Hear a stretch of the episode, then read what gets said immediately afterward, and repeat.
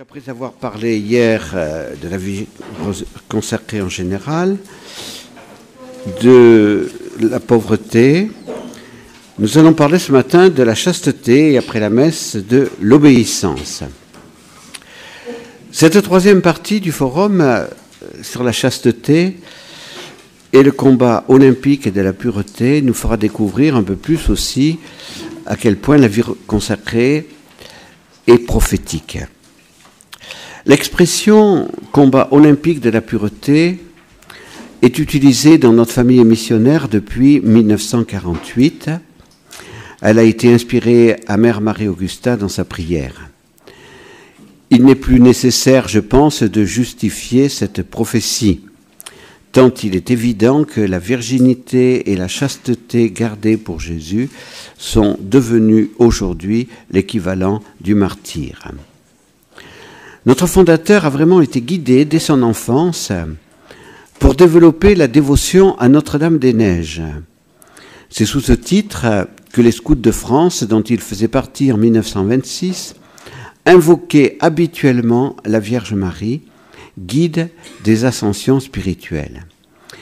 Notre Père a également développé cette dévotion grâce à des séjours à l'abbaye de Notre-Dame-des-Neiges dans le diocèse abbaye où était entré Charles de Foucault.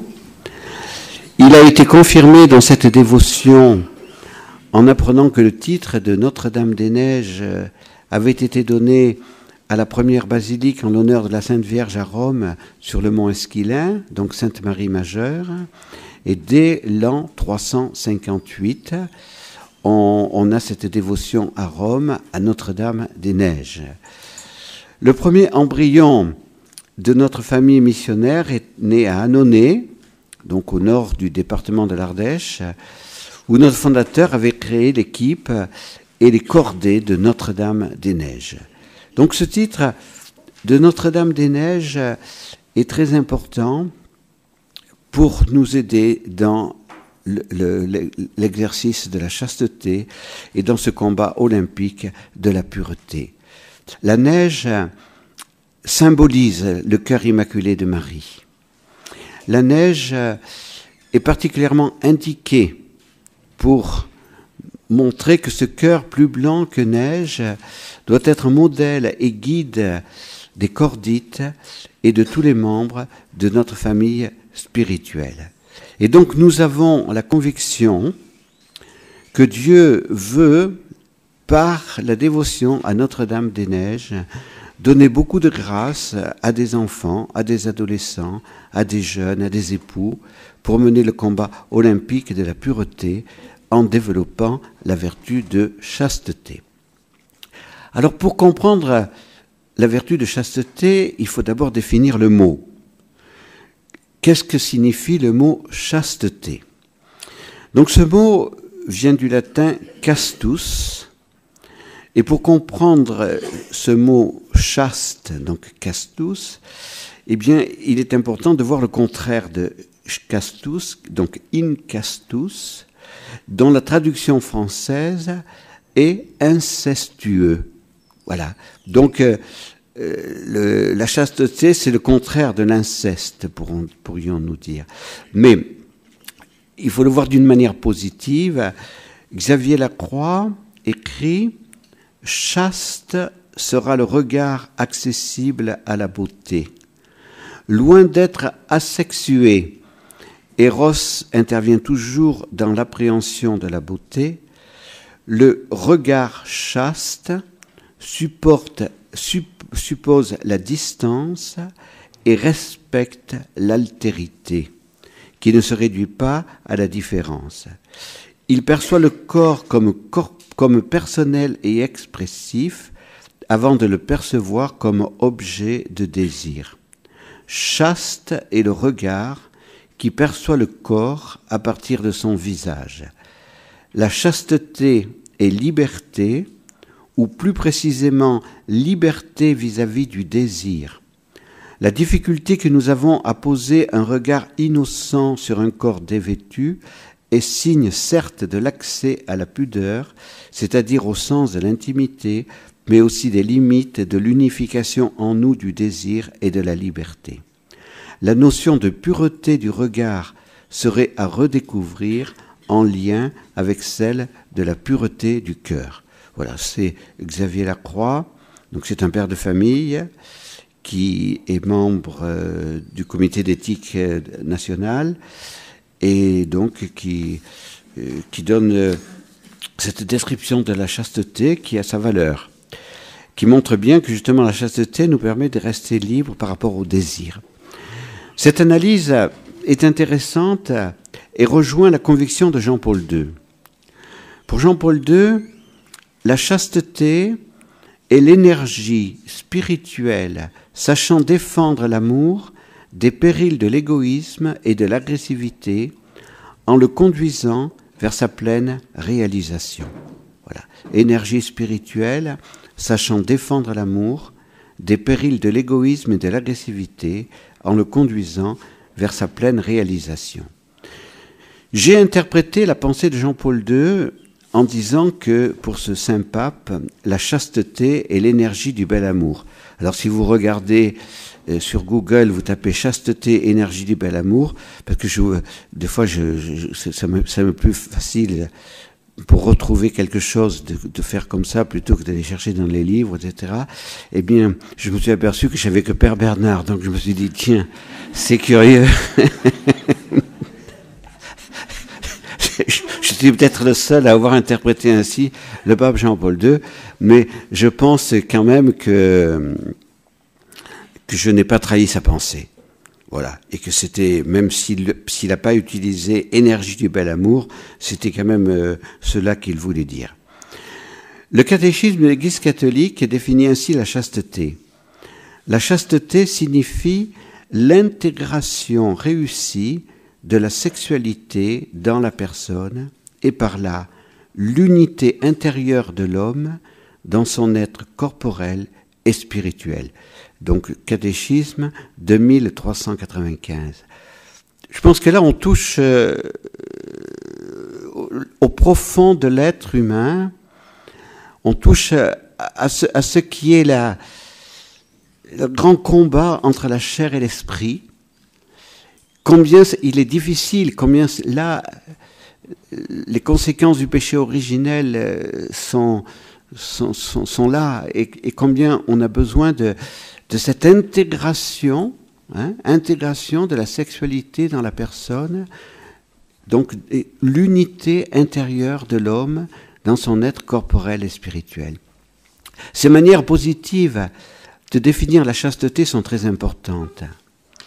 La chasteté ne signifie donc pas frustration, mais intégration, unité, accomplissement. Voilà. Hein. Donc, intégration, unité, accomplissement. Grâce à cette énergie du bel amour, l'homme, avec la grâce de Jésus, vit dans la liberté de la loi, de l'esprit, hein, de la loi de l'esprit, et n'est plus esclave des tendances de la chair. Oui, c'est euh, la chasteté, c'est vraiment cette vertu qui nous permet d'être libres. Cette intégration réussie, nous la voyons en Jésus, en la Vierge Marie et en Saint Joseph. Comme je le disais hier en commençant le forum, parlons de Jésus. Il est, je le répète encore, vrai homme tout en étant vrai Dieu. Pilate a dit de lui, Voici l'homme. Alors n'ayons pas peur de donner aux hommes de notre temps le plus bel exemple de chasteté de l'histoire de l'humanité, Jésus, et de ceux qui l'ont parfaitement imité, la Sainte Vierge et Saint Joseph. En préparant cette intervention, je lisais un compte-rendu du procès de DSK, ainsi que l'article de Bernard Anthony sur les Fémènes, et j'étais encore plus convaincu. Les jeunes ont besoin de témoins crédibles. Jésus est en vérité le grand témoin crédible, qui non seulement ne met pas en péril la République française, mais qui est encore le remède pour endiguer les fléaux des scandales sexuels bien trop nombreux en notre temps. L'éducation nationale devrait se préoccuper davantage de l'éducation des enfants à la chasteté plutôt que de l'incitation à la sexualité irresponsable et de l'obscurcissement des esprits et des consciences des enfants par l'idéologie du gender. Jean-Paul II, dans sa lettre sur la dignité de la femme, a donné Jésus en exemple dans sa relation libre avec les femmes. Il n'a pas craint d'aller à contre-courant. Je cite Jean-Paul II. La façon de parler des femmes et aux femmes, ainsi que la façon de les traiter, constitue clairement une nouveauté par rapport aux mœurs prévalant alors. C'est encore plus manifeste quand il s'agit de ces femmes que l'opinion désignait couramment avec mépris comme des pécheresses, des pécheresses publiques et des adultères. Par exemple, la Samaritaine à qui Jésus déclare En réalité, tu as eu cinq maris, et l'homme que tu as maintenant n'est pas ton mari. Et elle, comprenant qu'il connaissait les secrets de sa vie, reconnaît en lui le Messie et court l'annoncer à ses compatriotes. Le dialogue qui précède cette reconnaissance est un des plus beaux de l'Évangile. Une autre pécheresse publique, malgré la réprobation encourue dans l'opinion commune, entre dans la maison du pharisien pour répandre de l'huile parfumée sur les pieds de Jésus. Celui-ci dira d'elle à son hôte scandalisé par ce geste, ses nombreux péchés lui sont remis parce qu'elle a montré beaucoup d'amour. Enfin, voici le cas peut-être le plus éloquent. On amène à Jésus une femme surprise en adultère. Et puis Jésus dira dans le discours sur la montagne, Quiconque regarde une femme pour la désirer a déjà commis dans son cœur l'adultère avec elle. Ces paroles, qui s'adressent directement à l'homme, montrent la vraie profondeur de sa responsabilité à l'égard de la femme, en raison de sa dignité, de sa maternité et de sa vocation. Mais elles concernent aussi indirectement la femme le Christ faisait tout son possible pour que, dans le cadre des usages du temps et des relations sociales d'alors, les femmes puissent retrouver dans son enseignement et dans sa façon d'agir leur personnalité et leur dignité. Sur la base de l'éternelle unité des deux, cette dignité dépend directement de la femme elle-même, en tant que sujet pleinement responsable et elle est en même temps directement donnée comme un devoir à l'homme. Le Christ en appelle logiquement à la responsabilité de l'homme. Dans cette méditation sur la dignité et la vocation de la femme, il nous faut nécessairement aujourd'hui nous référer à la façon dont l'Évangile pose le problème.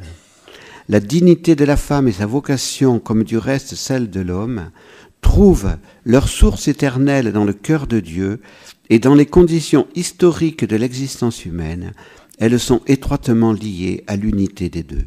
C'est pourquoi tout homme doit considérer en lui-même si celle qui lui est confiée comme une sœur dans la même humanité étant son épouse n'est pas devenue dans son cœur un objet d'adultère.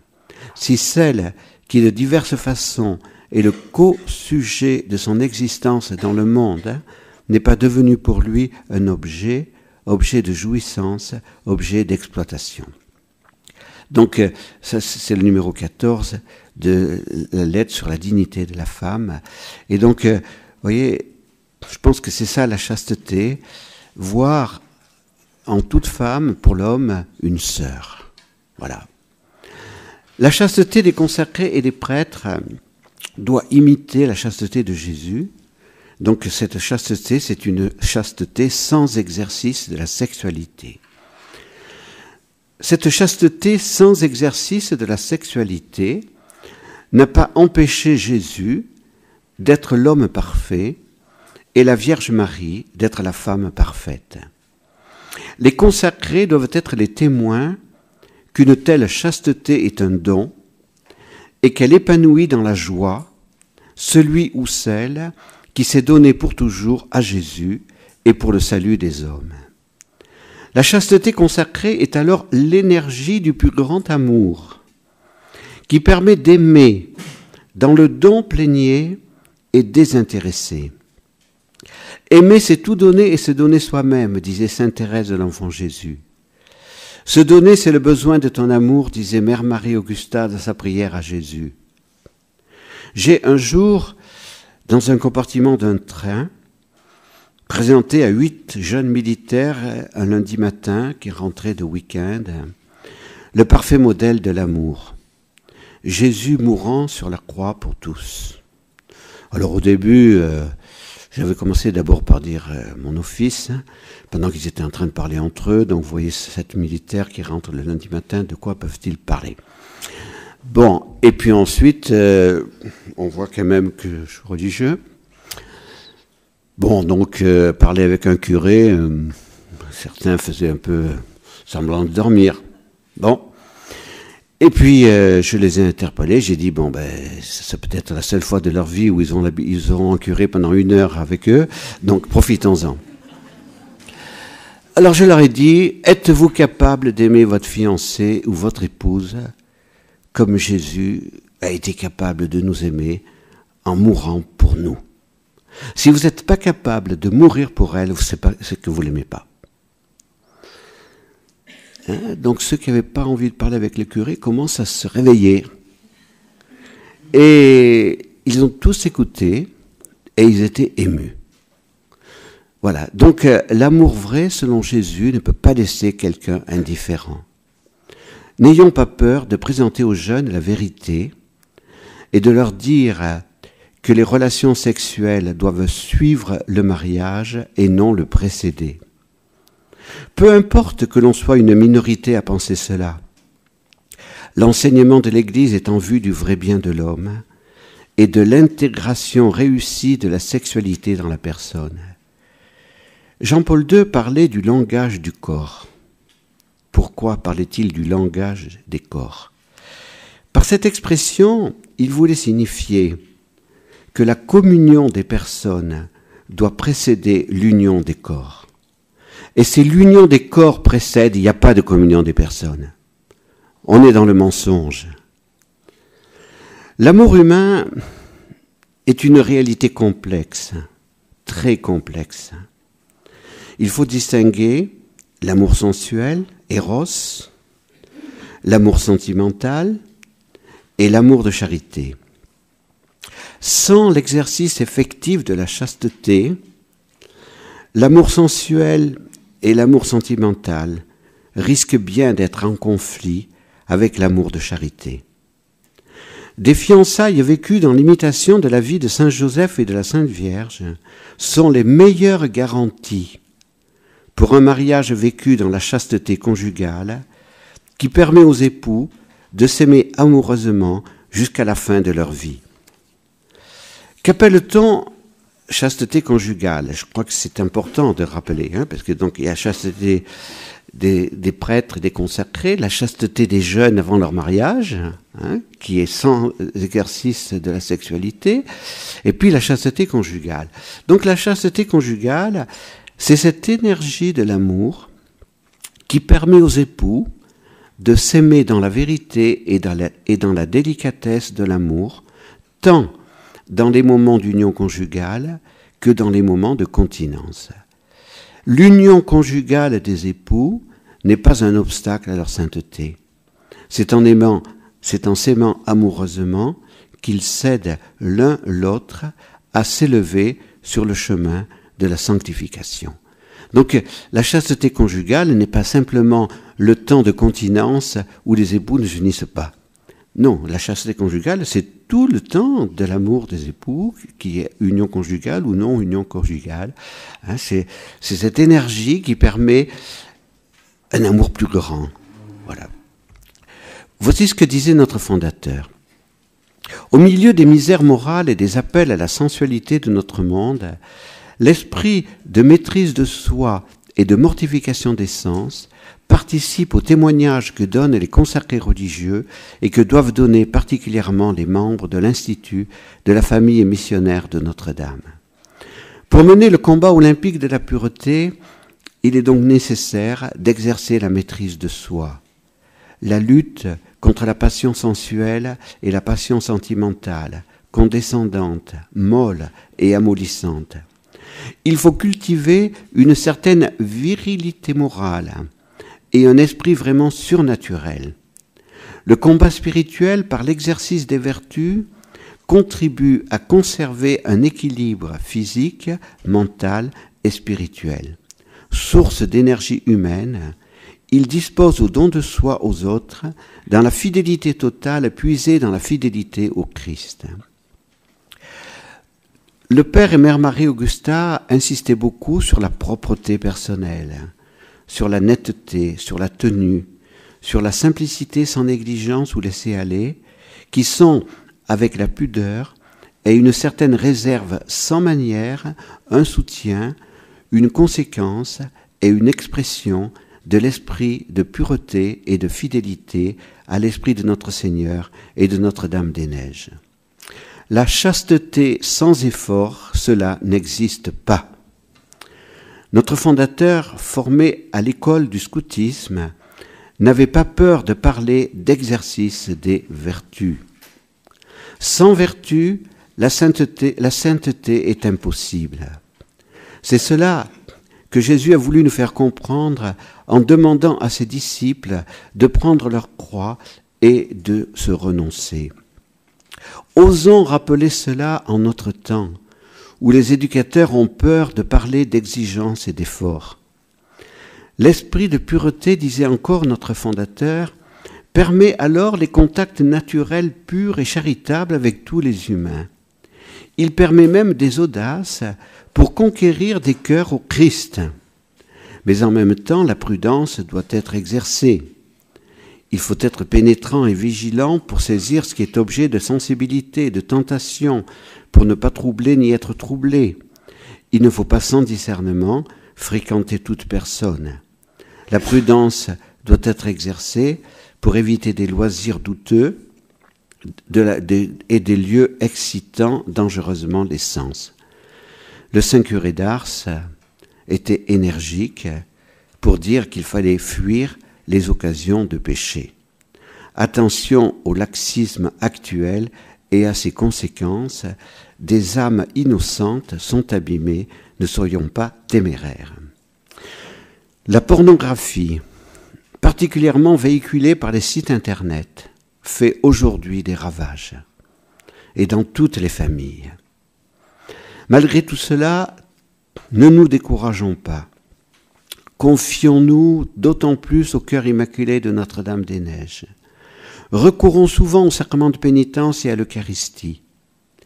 La prière du chapelet est importante pour obtenir des grâces de pureté. Ne nous décourageons pas de telle ou telle chute. Sainte Marie-Madeleine est devenue celle qui a aimé le plus Jésus après la Sainte Vierge. Mais il est mieux de l'imiter après sa conversion qu'avant. Elle était la pécheresse publique. Augustin pécheur s'est converti grâce aux pleurs et à la prière de sa maman, Sainte Monique. Charles de Foucault est aussi un grand converti. Rien n'est jamais perdu avec la miséricorde de Dieu. Le lien chasteté consacrée et chasteté conjugale est évident. Vous avez besoin, vous les époux, de notre fidélité. Nous avons besoin de votre fidélité. Aidons-nous les uns les autres dans le beau et difficile combat de la pureté. Et j'ajouterai, puisqu'il y a des jeunes parmi nous, les jeunes ont besoin de la fidélité des consacrés et de la fidélité des époux. Vous en avez besoin. Et vous avez des témoins fidèles. Regardez-les, ne regardez pas simplement que, euh, que ce que les médias vous présentent. Aidons-nous les uns les autres dans le beau et difficile combat olympique de la pureté. Ayons confiance. Votre chasteté conjugale, notre chasteté consacrée agaceront, provoqueront des rires sarcastiques. Charlie Hebdo ne s'est pas privé de tourner en dérision Jésus, la Vierge Marie le Pape. Et je le répète, c'est à cause de cela que nous n'avons pas dit je suis Charlie. Bien évidemment, je le redis, nous avons prié pour les victimes de l'attentat barbare que nous avons condamné. Mais nous prions aussi pour ceux qui veulent continuer Charlie Hebdo, en militant pour le droit à blasphémer. Alors, hier encore, il y a eu des fusillades au Danemark à cause toujours de cela, hein, puisque au Danemark, il y a euh, un caricaturiste qui veut aussi avoir le droit de blasphémer. Un tel droit peut-il exister? Non. Dieu est notre Créateur, il est bon, il est amour, il est vérité. Notre seul droit est de l'adorer, de l'aimer. Dieu est pureté. Son cœur est la source de toute pureté. Tourner en dérision la pureté parfaite de l'Immaculée Vierge Marie et celle du cœur de Jésus, c'est blesser le cœur si pur de notre Père céleste. Désirons ardemment vivre la sixième béatitude de Jésus. Bienheureux les cœurs purs, ils verront Dieu. Et puis pour les jeunes, je vous dis, imitez Jeanne d'Arc. Hein vous avez une sainte qui est particulièrement euh, enthousiasmante pour vous les jeunes. Jeanne d'Arc et Thérèse de l'Enfant Jésus. N'ayez pas peur d'aller à contre-courant. Nous ne sommes pas des retardés. Nous ne sommes pas des extraterrestres. Nous ne sommes pas les ennemis de ce monde postmoderne. Nous sommes les témoins de Dieu, les témoins du bel amour, les témoins de cet amour qui nous permettra de voir Dieu et qui nous donne aujourd'hui la vraie joie. Mère Marie-Augusta nous dit, allez de l'avant dans vos découvertes de l'amour, devenez des témoins de l'amour, de l'amour qui purifie. La chasteté se rayonne sur le visage des enfants de Dieu. Époux et consacrés, et vous, jeunes, témoignons ensemble de la beauté, de la chasteté conjugale, de la chasteté consacrée et de la chasteté avant le mariage.